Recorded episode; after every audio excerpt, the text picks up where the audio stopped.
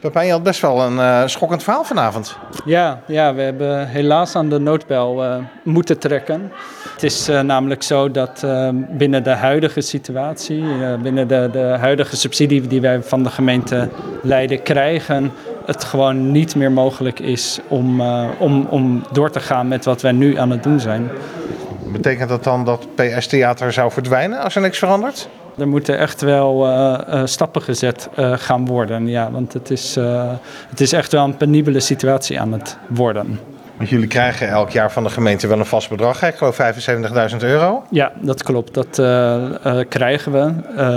Daar zijn we ontzettend blij mee. Daar kunnen we net aan één persoon van betalen. Maar PS Theater bestaat als stadsgezelschap alleen al uit een kernteam van 9 mensen. Nou ja, reken maar uit. Die kunnen we niet allemaal betalen van dat ene bedrag.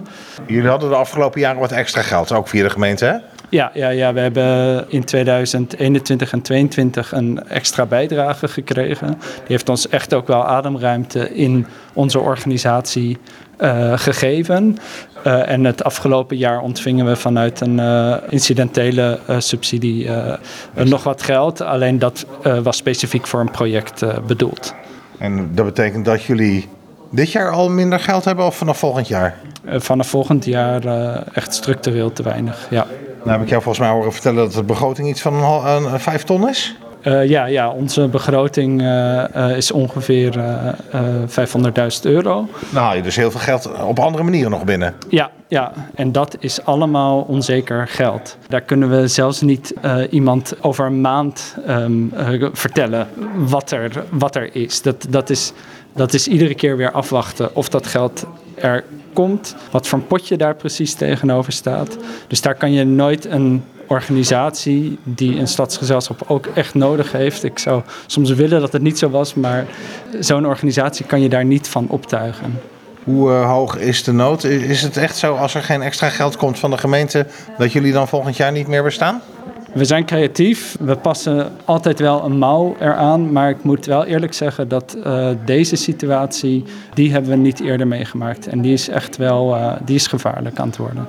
En dan hebben jullie ook nog veel tijd moeten steken in de huisvesting, hè? Want jullie moesten uit je pand en inmiddels geloof ik een tweede keer verhuisd. Ja, in een jaar tijd zijn we nu 2 keer verhuisd. We zitten nu in het Stadsbouwhuis, waar we heel blij mee zijn. Maar ook dat is weer een tijdelijke oplossing met alle onzekerheden van dien. Hadden jullie al contact opgenomen met de verschillende raadsfracties? Of hoorden ze dit verhaal vanavond voor het eerst?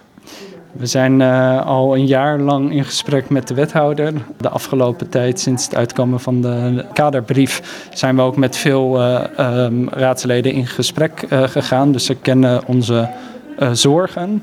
Ik denk wel dat vanavond nog meer duidelijk is geworden hoe penibel onze situatie is. Ik heb nog geen concrete voorstellen vanuit de raad volgens mij gehoord. Nee, dat moet ik eerlijk zeggen, dat viel mij ook tegen. Ja. Ja, volgende week is dan de besluitvormende raadsvergadering. Dus er kan nog wat gebeuren tot volgende week donderdag. Ga je nog een rondje bellen? Absoluut, ja. Nou, succes daarmee. Dankjewel.